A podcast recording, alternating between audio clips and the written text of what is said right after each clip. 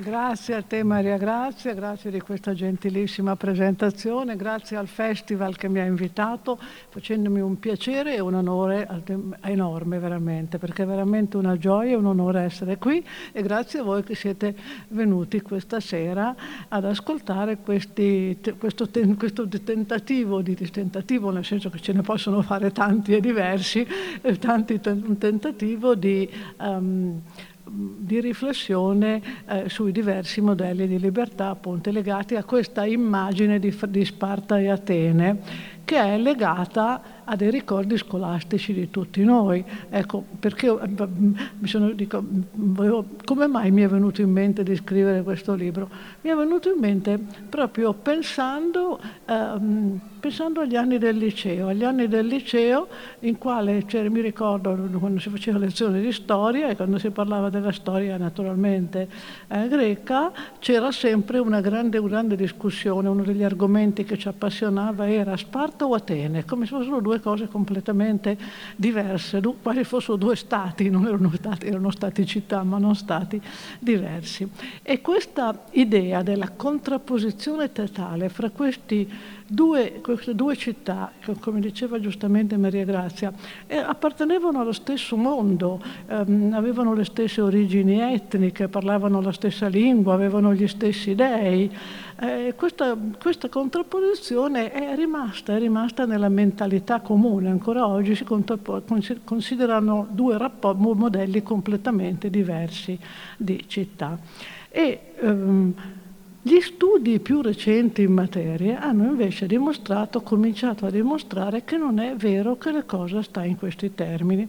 E allora mi sono detta, vabbè, ma forse la prima cosa da fare è rendere conto di questi studi, perché molti, tutti di noi abbiamo fatto delle scuole prima e abbiamo questo ricordo e quindi non tutti poi hanno continuato a studiare gli argomenti, a leggere la letteratura in materia e quindi ho pensato che la prima cosa necessaria era dire un po' cosa dice la letteratura più recente in materia.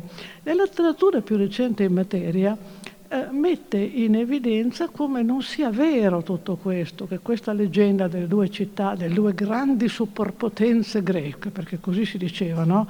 due grandi super, in conflitto perenne, eh, indispensabile, indispensabile che proprio per la loro diversità e soprattutto c'era anche l'idea della unicità di Sparta, perché Sparta era vista come qualcosa di unico, come l'unica città in tutto il mondo greco in cui ci fossero delle istituzioni e dei, dei costumi simili.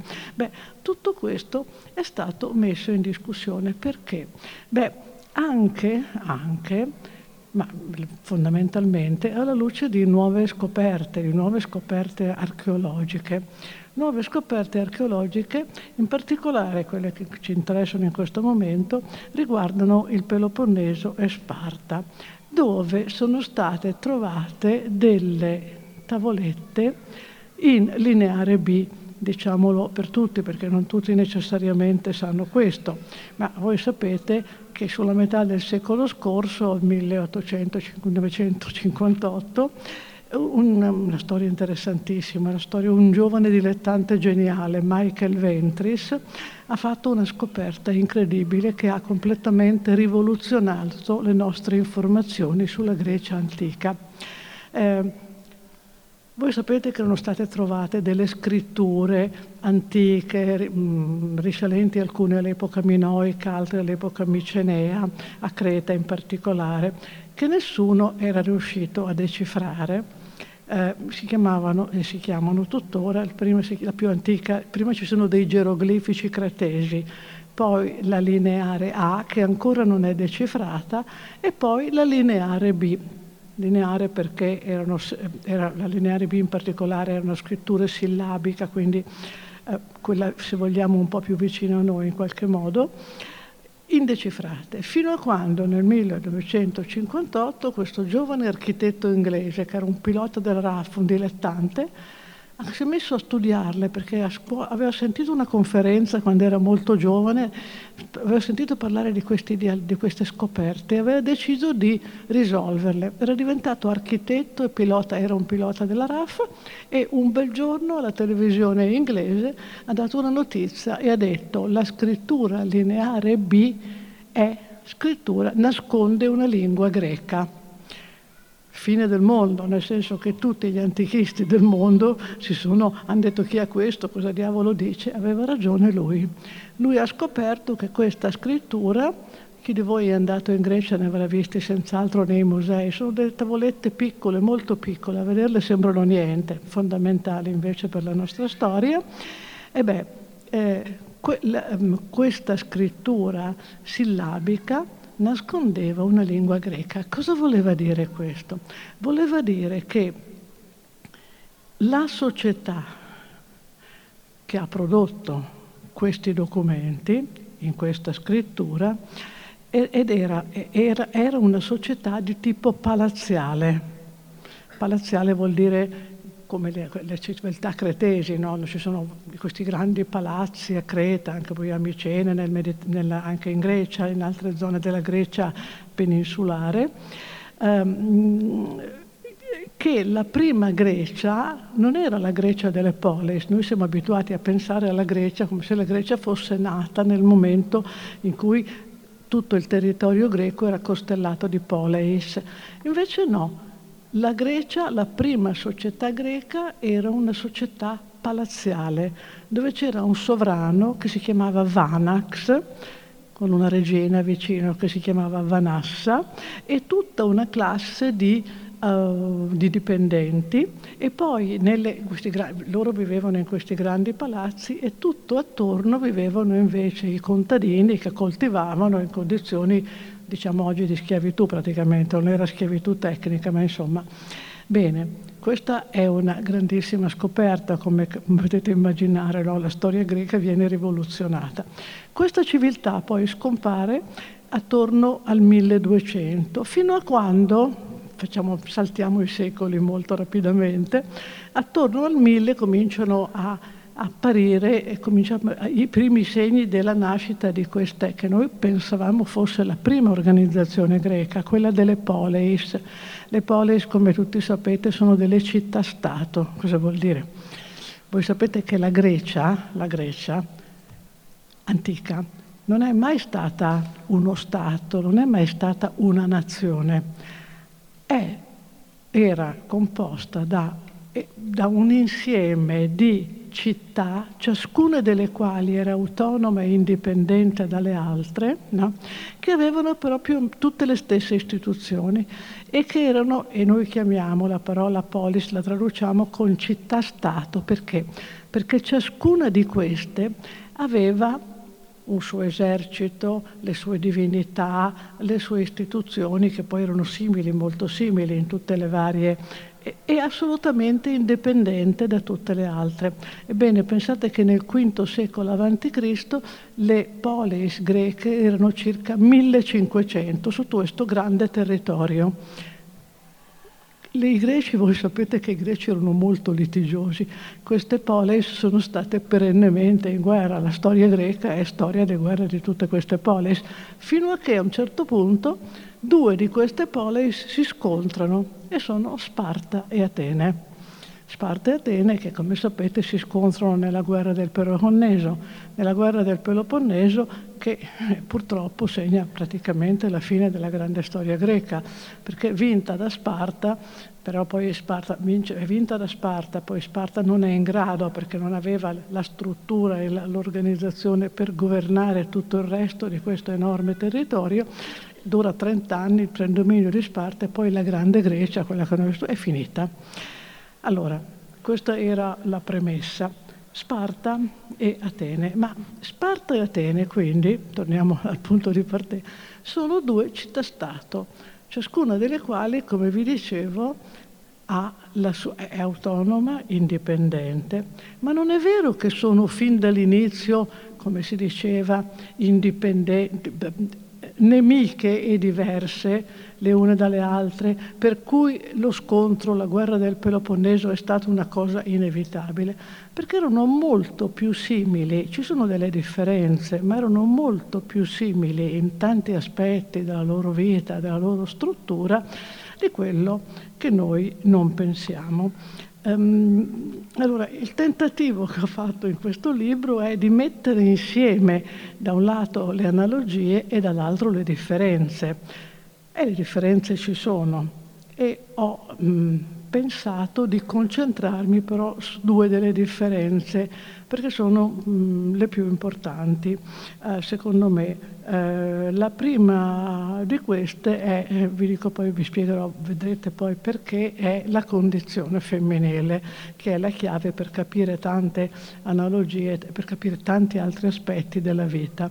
Volevo dirvi una cosa, tenete presente che l'idea che Sparta e Atene siano così diverse e così incompatibili le une con le altre, dipende anche in parte, non in parte, dipende in gran parte dalle fonti che noi abbiamo, che ci parlano di queste due città, perché sono tutte, sia quelle che parlano di Atene che quelle che parlano di Sparta, sono partigiane, non sono, non sono equilibrate, perché eh, a seconda di chi mm, scrive la, la, queste storie, eh beh, per esempio, pensiamo a Aristotele, Atene.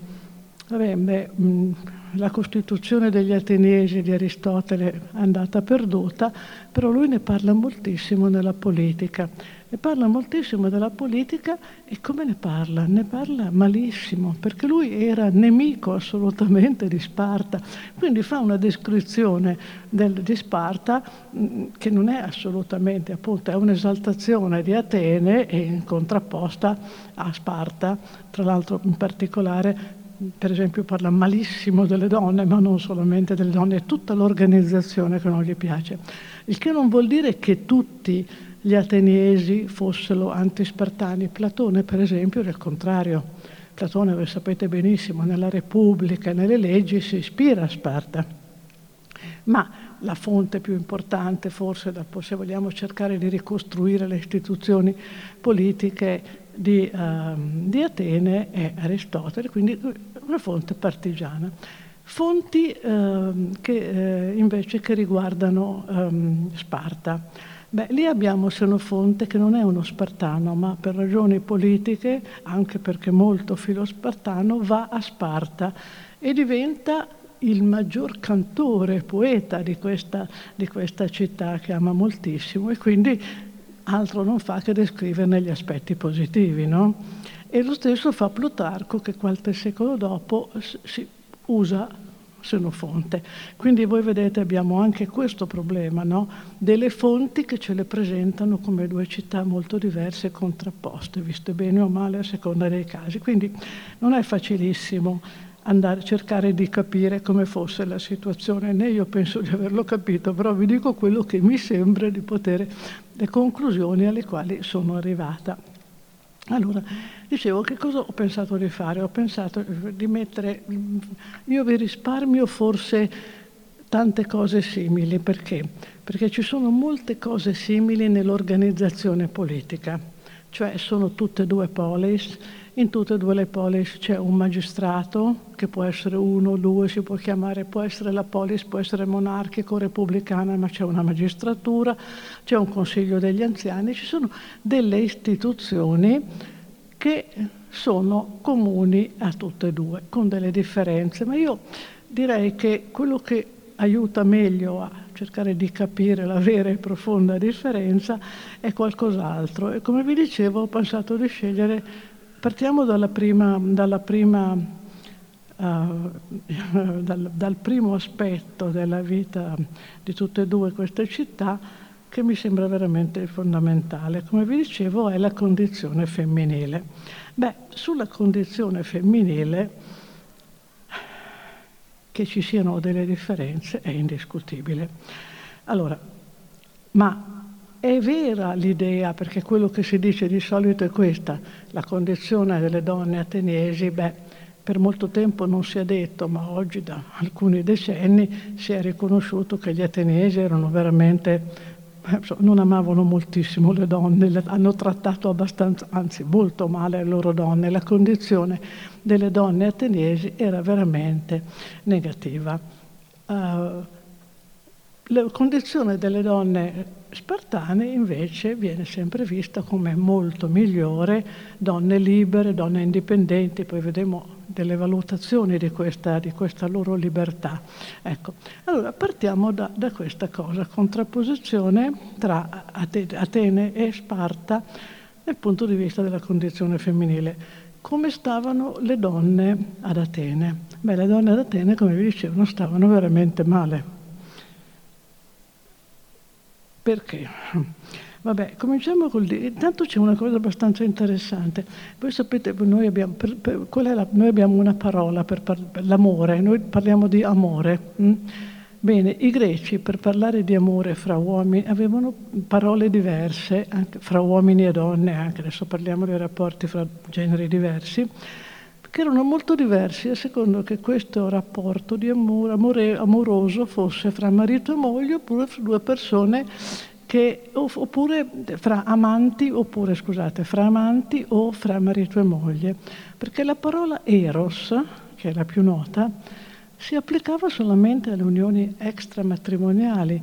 L'amore matrimoniale si chiamava filia e filia è la stessa parola che significava amicizia, quindi già in questo capite com'era la condizione della moglie. La condizione della moglie era radicalmente diversa da quella dell'amante ed era, attenzione, una condizione, erano, queste due donne, l'amante e la moglie, beh, erano perfettamente consapevoli le une delle altre di questa loro Co, co, co, di questo loro rapporto comune con lo stesso uomo, perché, perché lo, dice, lo dice Demostra in una, un'orazione pseudo-demostenica, l'autore scrive che l'uomo greco può avere tre, l'uomo ateniese può avere tre donne, una moglie, una concubina e un'etera. Allora, la moglie è, la fonte dice, serve paidon e parotognesion per procreare i figli legittimi. Il rapporto con lei si chiama filia. La concubina, il rapporto con lei è diverso, Um, serve tes tu somatos therapeias per la cura quotidiana del corpo. Attenzione, perché cura quotidiana? Perché la concubina viveva con la moglie. Le concubine greche, i mariti greci, potevano tenersi una concubina in casa insieme alla moglie. Lo troviamo nella letteratura, lo troviamo nelle tragedie, è così. Poi c'era anche qualcuno forse che la teneva fuori, ma normalmente la concubina stava in casa con la moglie e in casa ci stavano anche i figli della concubina che però eh, non erano figli legittimi ma erano figli illegittimi, avevano una condizione diversa, in un primo momento avevano qualche riconoscimento, poi lo perdono. Ma attenzione, l'uomo greco non poteva avere non solo una moglie e una concubina che convivevano, ma anche un'etera. Ecco, l'etera era la donna con la quale invece il rapporto era, poteva essere semmai eros, che era come quello con, con un amante che non era una concubina, era un rapporto veramente sessuale, passionale, più, che poteva essere anche molto passionale, più importante, ed era anche questo assolutamente normale. Tutti gli uomini avevano delle etere, perché? Perché siccome le donne non potevano accompagnarli alle occasioni pubbliche, quando alle occasioni pubbliche erano famosi simposi la sera, voi sapete, abbiamo letto tutti Platone a scuola, sappiamo che gli uomini si trovavano la sera per discutere di filosofia, di arte, di tutto quello che volete, solo uomini, le donne non potevano andare, ma per avere piacevole compagnia e anche rapporti sessuali potevano invitare queste etere che erano delle prostitute di alto livello.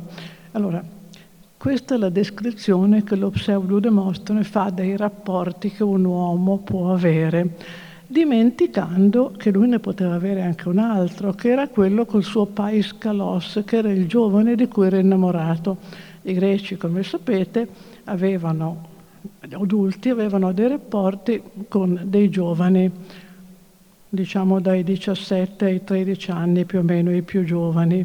Um, questo naturalmente, a volte si parla di omosessualità, non c'entra niente, i greci non avevano concetti di questo genere, per loro l'idea che cos'era l'uomo, che cos'era la caratteristica, quello che individuava un uomo era la virilità. E siccome si può essere virili sessu- anche sessualmente con gli uomini e con le donne, quindi no, non c'era differenza da questo punto di vista nel rapporto con una donna o con un pais. Quindi la parola omosessualità non corrisponde al concetto, però noi usiamo quella perché non ne abbiamo altra per descriverlo. Allora, torniamo alle donne. Una donna sapeva che il marito poteva avere tutta questa serie di rapporti che quindi diciamo soddisfaceva ogni, ogni tipo di sue possibili esigenze sentimentali e sessuali. Eh? E lei, beh, lei nel corso della sua vita, una donna, poteva avere rapporti solo con il marito. Questo vuol dire che non poteva averla prima del matrimonio, durante il matrimonio ovviamente solo col marito, e anche da vedova non doveva averne. Se aveva questi, dei rapporti al di fuori del matrimonio, il suo comportamento si chiamava moicheia e il marito non solo poteva, ma doveva cacciarla di casa.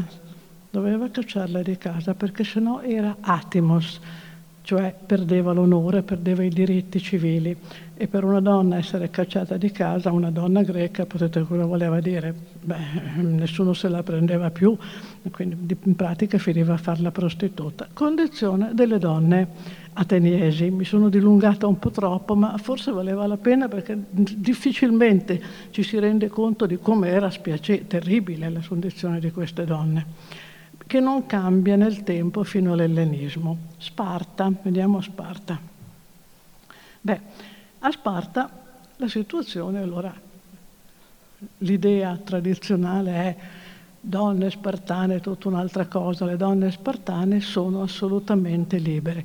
Attenzione, sono assolutamente libere e potenti anche economicamente. Ho dimenticato di dire che le donne ateniesi non ereditavano dal padre, avevano una dote al momento del matrimonio che andava al marito, ma loro non ereditavano, ereditavano tutti i figli maschi. Allora invece a Sparta non solamente le donne ereditavano, poi verremo, ma le donne spartane erano libere dei movimenti, voi sapete naturalmente abituate a, a, grandi sport, che non era solamente la solita corsa che facevano anche le donne di altre città, perché la, serviva, la corsa naturalmente aveva funzione eugenetica, no? si producono figli migliori se se si corre, se si esercita il corpo, ma le donne spartane lancio del giavellotto e soprattutto le donne spartane vestivano in un modo diverso perché pensate un po' che si vestivano per esercitare questi sport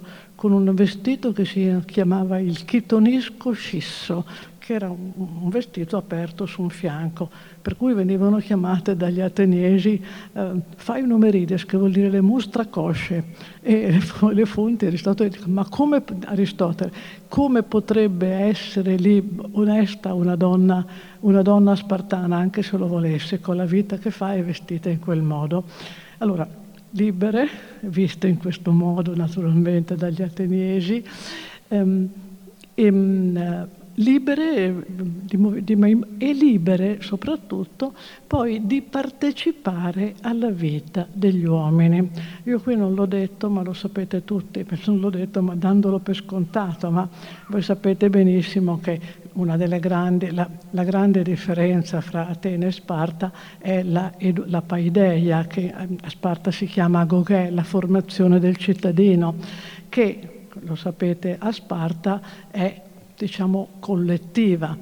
I ragazzi a sette anni allontan- venivano allontanati dalla famiglia e praticamente non la vedevano più perché siccome la loro funzione era diventare i guerrieri più bravi del mondo, invincibili, e lo erano di fatto, erano veramente dei guerrieri straordinari, venivano allevati in comune, eh, in gruppi, a partire dai sette anni lasciavano la casa, a 14 anni andavano a vivere tutti assieme, um, um, scusate, a 14 anni, ecco, a 7 anni lasciavano la casa.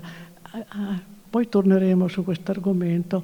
A 12 anni potevano avere un amante uomo, torneremo su questo perché è un altro dei problemi, analogia, cioè esistenza o meno di una, quella che noi chiamiamo omosessualità maschile a Sparta o Atene. E, e continuavano a vivere in comune fino a vent'anni, quando si sposavano, ma dovevano comunque co- tornare a eh, dormire con i compagni fino a quando ne avevano 30. Perché? Perché, perché dicono le fonti, um, a vent'anni si dovevano sposare perché bisognava procreare cittadini, ma siccome uh, i figli che nascono da rapporti sessuali molto desiderati, no? nascono di più, dai rapporti sessuali desiderati nascono più figli e più forti, allora perché il desiderio fosse forte e questi ragazzi si sposavano a 20 anni, ma fino ai 30 tornavano a dormire con, con i compagni. Solamente a 30 anni potevano vivere con le mogli. Allora, voi capite che queste donne fino ai 30 anni praticamente vivevano fra donne, no? Vivevano fra donne. Vivevano fra donne ed erano in effetti molto libere. Erano in effetti molto libere e potevano partecipare ehm, alla vita, alla vita sociale dove si dice avevano un ruolo molto importante in quanto madri. No? Il loro ruolo di madri dava loro, a differenza ad Atene, dove il ruolo di madre non era praticamente riconosciuto, perché le donne non studiando, non, non allevavano i figli, praticamente non, non contavano proprio, invece eh, a Sparta le donne ehm, avevano ricon- la, maternità, ecco, la maternità che era senz'altro una loro funzione, dava loro una grande importanza sociale, una grande importanza sociale della, sulla quale, ecco, qui vorrei dire, ci sono alcune perplessità, devo dire onestamente. Perché? Perché, certo, le fonti che ci raccontano com'era il rapporto fra le madri e i figli spartani sono questi cosiddetti apoftegmata che sono stati raccolti da Plutarco. Sono una serie di esempi, ecco, i romani li avrebbero chiamati exempla, che raccontano i rapporti fra le donne spartane e i loro figli. Ma la cosa interessante è questa le donne, i figli di cui parlano queste fonti, il rapporto fra madre e figlia di cui parlano queste fonti, sono solo i rapporti fra le madri e i figli maschi. E allora questi apostegmata ci raccontano appunto, eh, ci raccontano della gloria che le donne avevano, perché eh, quando, per esempio, pensate a questo, ehm, gli Spartani, a differenza degli Ateniesi, non curavano molto le sepolture. Se uno moriva all'estero magari lo lasciavano anche lì. Invece gli, um, gli, Aten- gli Spartani, a differenza degli Ateniesi, le uniche persone che avevano diritto ad avere il nome inciso sulla tomba erano le donne madri, ma attenzione, solo se madri di un figlio maschio morto in guerra. Quindi non solo un figlio maschio, ma un figlio maschio morto in guerra. Se erano madri di una donna o di un uomo che non era morto in guerra, non avevano diritto all'iscrizione del nome. Cioè la loro gloria è vero, quello che dicono gli apostegmata è vero. Alla donna spartana veniva riconosciuto l'importanza sì, ma solamente il ruolo di madre di un figlio maschio morto in guerra, attenzione. Non c'è un solo esempio in questi famosi apoftegmata di rapporto fra le madri e le figlie femmine. Il rapporto è sempre di questo genere.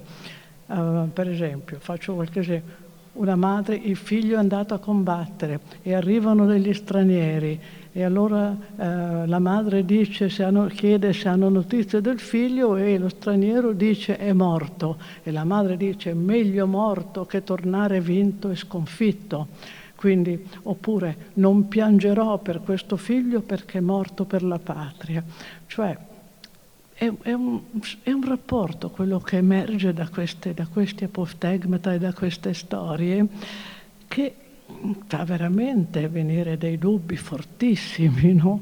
sul rapporto, sul fatto che queste donne venissero gratificate. Io direi che queste donne più che altro venivano, erano oggetto di un condizionamento spaventoso un condizionamento spaventoso per cui quello che contava per loro era quello che contava per i loro uomini, cioè la vittoria degli Spartani in guerra. E quindi l'unico rapporto materno che dava veramente, avrebbe dovuto dare soddisfazione, era quello col figlio maschio. Io credo, io non, non, non, mi azzardo neppure a fare analisi su una cosa di questo genere, ci vorrebbe uno psicanalista. Ecco, dico solamente che eh, questa differenza e questa esaltazione del ruolo eh, materno eh, spartano meriterebbe un approfondimento perché a me sembra che sia un modo di concepire eh, i rapporti, di, di, costruire la condizione femminile, veramente anche questo molto duro e molto, che, che lascia appunto molte, molte perplessità. Uh, ma uh, ci sono tantissime altre cose. Io non ho guardato l'orologio, come sempre faccio, mi dimentico di guardare l'orologio quando comincio. Da quanto sto parlando? Troppo. Qua, qua. 25 minuti. 25 minuti. Vabbè, allora avrei tante altre cose da dire, ma se mai mi farete delle domande, spero. Se no andiamo avanti. Prendiamo allora un altro argomento, poi, ah, poi vorrei parlare anche dell'omosessualità, però un'altra, un'altra differenza fra, tradizionale, una delle cose che si dice grande differenza fra Sparta e Atene. Naturalmente che gli ateniesi fossero persone colte, coltivate, ci hanno lasciato un tale patrimonio che lo sappiamo benissimo, no? come erano. Gli spartani non ci hanno lasciato niente, questo è vero. Gli spartani non scrivevano, cominciamo col dire che gli spartani non parlavano, erano laconici, ma non erano laconici perché erano stupidi o addirittura, come dice Aristotele, ignoranti, sapevano, secondo lui non sapevano neanche scrivere. Um, gli spartani avevano un'etica diversa, ritenevano, come tutti i greci, ritenevano la parola qualcosa di molto, molto importante. Però la loro idea era che andava usata il meno possibile, perché se, veniva, se si abusava della parola, se si usava troppo, la parola perdeva di efficacia e di valore. Io devo dire che ogni tanto quando sento persone che sproloquiano, e succede sempre in tutte le occasioni, in qualunque, in qualunque, io penso che gli spartani avessero in parte ragione. Ecco. Comunque certamente non è vero che gli spartani erano a degli ignoranti, perché? Per la semplice ragione che eh, ci dimentichiamo, si dimenticano quelli che dicono questo, che pensate che a Sparta nel VII secolo esistevano grandi, grandi poeti, grandi poeti che non si leggono mai. Allora io ecco, almeno uno ve lo voglio leggere, ho segnato la pagina, perché dovete sapere che nel VII secolo a.C. a Sparta, questa città dove appunto secondo Aristotele non si sapeva né leggere né scrivere, beh, vivevano dei poeti. Allora, uno di questi, uno di questi, Terpandro è ai limiti, il primo è Terpandro è ai limiti fra la leggenda e la realtà, ma ce n'è uno del quale vi voglio dire, vi voglio leggere. Mm, ecco, è bello Ecco, Tirteo, questo è Tirteo, Tirteo, sempre VII secolo avanti Cristo. È bello che tra i primi cadendo muoia l'uomo valoroso, per la sua patria battendosi. O giovani, combattete dunque l'uno accanto all'altro e non cominciate la turpe fuga né la paura, ma grande e forte fate nel corpo il cuore. Non amate la vita mentre combattete contro i nemici e gli anziani dei quali non più le ginocchia sono alegi, non, agili, non fuggite abbandonandoli, i vecchi. Questo è Tirteo. E poi Alcmane, forse più, uno dei più grandi poeti, veramente. Eh, era originario di Sardi ma vissuto a Sparta e, e, si considerava spartano. Questi sono bellissimi, questi versi poetici, parla di una notte e dice ci sono delle notti incantate durante le quali dormono dei monti le vette e le convalli e le balze e le forre e le specie animali tutte quante nutre la terra nera e le fiere montane e la stirpe delle api e i mostri degli abissi del mare cangianti. Dormono le specie degli uccelli dalle ampie ali. Sono bellissimi sono parole poetiche bellissime. Non si dicono mai, se guardate le letterature raramente vengono riportate, sono di poeti spartani del VII secolo. Quindi questa leggenda di questi spartani che a differenza degli ateniesi erano rozzi, non erano poetici, non conoscevano le arti, è assolutamente da sfatare. Certo, ecco, potete dire, potremmo dire, pensando a questo, gro- c'è una grossa differenza fra Sparta e Atene? Certo, perché Atene ci ha lasciato quel po' di ben di Dio che ci ha lasciato, arrivi ad Atene e vedi il Partenone, a Sparta non vedi niente, no? A Sparta arrivi a Sparta e eh, veramente eh, se tu non, sapessi che, che, cos'era Sparta non penseresti che era un villaggio qualunque, ma lì ci sono delle ragioni, le ragioni sono che Sparta è nata da una comunità di villaggi che non si sono mai unificati e poi gli spartani non avevano questa idea di fare conoscere agli altri che avevano gli ateniesi, di esibire, di... e quindi non hanno costruito grandi, grandi, tra, grandi opere architettoniche. E, e, e, quindi di nuovo, di nuovo anche questo è una differenza, sì, ma non è una differenza che va a detrimento di Sparta rispetto ad Atene. Questo per quello che riguarda la cultura. E adesso uh, due parole prima di lasciare a voi, se volete, il tempo per fare qualche domanda. Ecco, è importante anche il discorso sull'omosessualità, perché vedete, quella che vi ho detto prima, noi chiamiamo omosessualità, ma che per loro era un'altra cosa, perché loro, avevo, ve l'ho detto, avevano un'etica sessuale diversa semplicemente dalla nostra ma non avevano neppure il concetto di omosessualità. Comunque, eh, quando si parla della pederastia, beh, si parla sempre della pederastia come di un, una faccenda ateniese fondamentalmente, come se a Sparta non ci fosse niente di simile. Beh, invece non è assolutamente vero. Vi ho parlato prima molto brevemente della agogè del ragazzo spartano, no? Vi dicevo, a sette anni si allontana dalla famiglia e poi fino, fino ai 20 o 30 anni più o meno fa una vita comunitaria, ma attenzione, quando arriva a 12 anni comincia ad avere, non ho detto può avere, comincia ad avere, perché poi vedremo che forse deve avere, un erastes. L'erastes è l'amante, vedete le parole sono le stesse che si usano nelle fonti ateniesi, le stesse parole che le troviamo nelle fonti ateniesi ovviamente. Eromenos, l'amato, e erastes, l'amante. Allora, il ragazzo ateniese a 12 anni comincia ad avere questo rapporto con, con un uomo adulto che lo segue, ehm, lo segue, lo accompagna ehm, mentre lui gioca, lo guarda con gli altri, ehm, ehm, gli fa un po' come dire da padre tutore, da padre tutore. È interessante perché guardate che questa storia de, che riguarda sia Sparta che Atene, di questi ragazzi che vengono in pratica in qualche modo educati dagli amanti, è molto singolare perché poi ci si domanda qual era il rapporto con i padri e qual era il rapporto fra i padri e gli amanti e qui le fonti ci dicono molto poco e la cosa andrebbe approfondita, ma purtroppo le fonti sono poche. Allora, i ragazzi quindi vivono con... E, e, e, mm, questi amanti um, insegnano praticamente come, a loro come comportarsi, risolvono, eh, risolvono, le controversie che ci sono fra di loro, hanno veramente una funzione di amante ma nello stesso tempo paterna e di educatori, molto molto interessante, che dura fino a quando? Fino al momento in cui i ragazzi si sposano. E qui ecco, attenzione, altra cosa molto singolare, molto interessante. Questo fatto spiega forse una stranezza nel rito matrimoniale spartano, che in verità questo è solamente spartano, ad Atene non c'è niente di simile.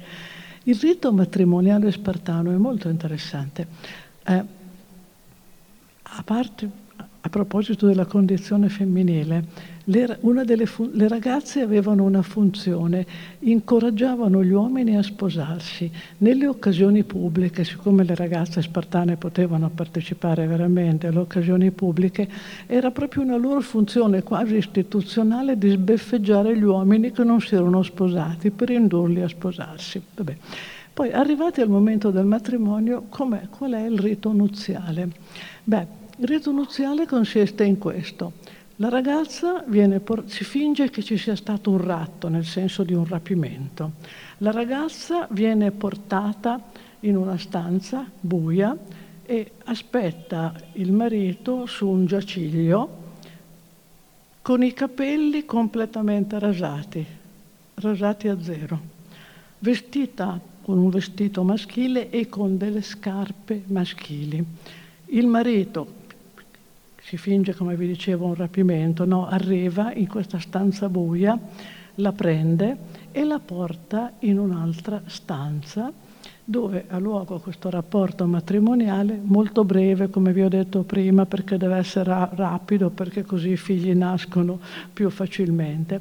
E questo, devo dire, rito matrimoniale veramente molto singolare, ha molto incuriosito gli studiosi. E, mh, mm, io vi do la spiegazione che ha dato quello che è il più grande studioso attuale di Sparta, il più grande studioso attuale di Sparta, vuole, le cui opere sono tradotte in italiano, molto belle, molto bravo, si chiama Paul Cartledge, insegna a Cambridge e la spiegazione di Paul Cartledge è questa. La spiegazione di Paul Cartledge è che questo rito serve ad abituare il ragazzo a passare da una sessualità come quella che ha conosciuto fino a quel momento con il suo amante a una sessualità procreativa che è completamente diversa. Quindi vedete quante cose singolari e interessanti ci sono all'interno di queste apparenti stranezze del mondo, del mondo spartano come certamente ci siano delle grandi difficoltà, delle grandi differenze rispetto ad Atene, ma non, questa è certamente una differenza, una differenza molto importante, ma poi nello stesso tempo però vediamo che la pederastia, quella che noi chiamiamo pederastia, non è un fatto solamente ateniese, ma è spartano, con una differenza però, attenzione, secondo Paul Cartledge questa pederastia spartana era obbligata, perché il ragazzo era obbligato ad avere l'amante. Io questo non, non, sono sicura che sia così, ma è probabile, perché all'interno di questa educazione collettiva è anche possibile. Va bene, questo per quello, però a proposito di sessualità, devo anche dirvi qualche cosa che riguarda una, una gran... Ecco, qui c'è una grande diversità tra Sparta e Atene, a proposito della, della, omosessualità femminile, beh, voi sapete che l'omosessualità femminile in Grecia è una cosa, eh, il peggio che ci possa essere. Non mi voglio dilungare, ma pensate a quello che Plat- eh, racconta Platone, no? quando racconta che le origini sessi erano, erano, tre e che quindi c'erano quelli, erano rotondi, c'erano gli uomini che era, erano, una, erano avevano due facce, tutti e due gli organi genitali da una parte e dall'altra. Alcuni, eh, questi, questi esseri rotondi, erano tutti uomini, uomo di qua e uomo di là. Alcuni tutte donne, donna di qua donna di là, altre invece da una parte uomo e da parte donna. Beh, quelli che erano tutti uomini poi vengono tagliati a metà perché Zeus li deve punire e, e questi però da un minuto cominciano a cercare l'altra metà disperatamente, no? E quando si ritrovano, e allora eh, Platone dice, beh, gli uomini che venivano, sono uomini, che venivano da due uomini, beh, cercano un altro uomo e sono i migliori e fra loro ci sono i politici. Quelli che cercano, uomini che cercano donne, beh, sono uomini che erano così uno e l'altro e quindi sono quelli più banali, quelli così, quelli che si sposano, quelli che erano tutte donne e quindi le donne che cercano le donne chi erano? E Platone le definisce le tribades, che sono la peggior parola greca per definire le prostitute. Quindi l'omosessualità femminile ad Atene era considerata la cosa peggiore al mondo. Andiamo a Sparta e qui troviamo una grande differenza. Troviamo una grande differenza perché?